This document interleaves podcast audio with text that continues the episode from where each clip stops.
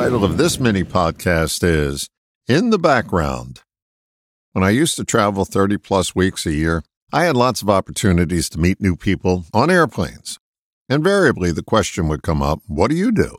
If you want to turn heads on an airplane, either answer the question with hitman or hypnotist.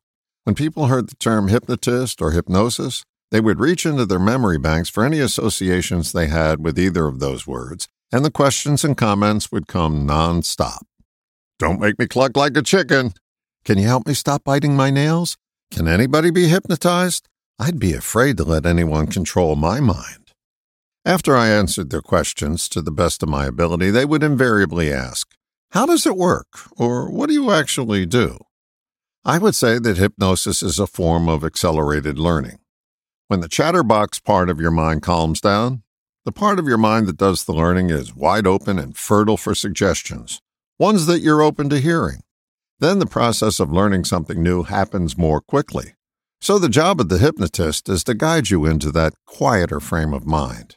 We're like Sherpas on Mount Everest, guiding you from one frame of mind to another.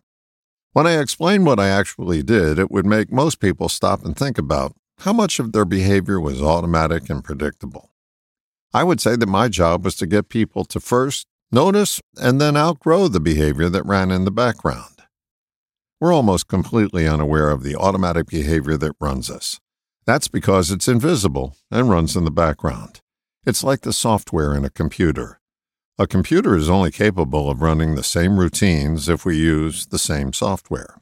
The visible part is the behavior not the routine.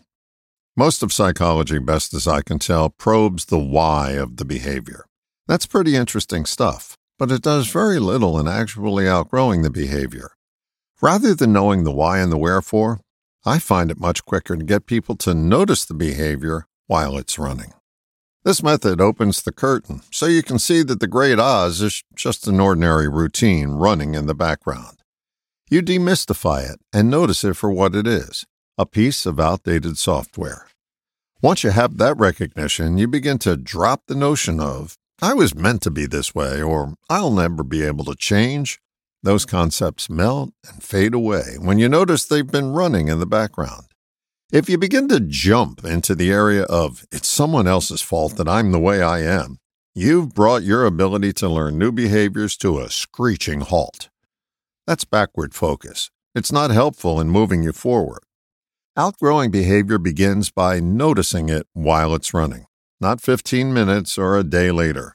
When you notice a piece of undesirable behavior running, your job is to interrupt it. The process of interrupting behavior while it's running is the quickest path to learning something new. With each interruption, you cause a gap in the outdated software. It's in that gap that new behavior starts to form. The more often you interrupt behavior while it's running, the quicker you get to new behavior. New learning loves a void. That's why mind quieting is such a powerful learning tool. Begin to recognize your behaviors in action, and you'll bring them out of the background where you can interrupt them at will. By doing so, you'll bypass all the justifications you've been using for your behavior and begin the process of accelerated learning. All the best, John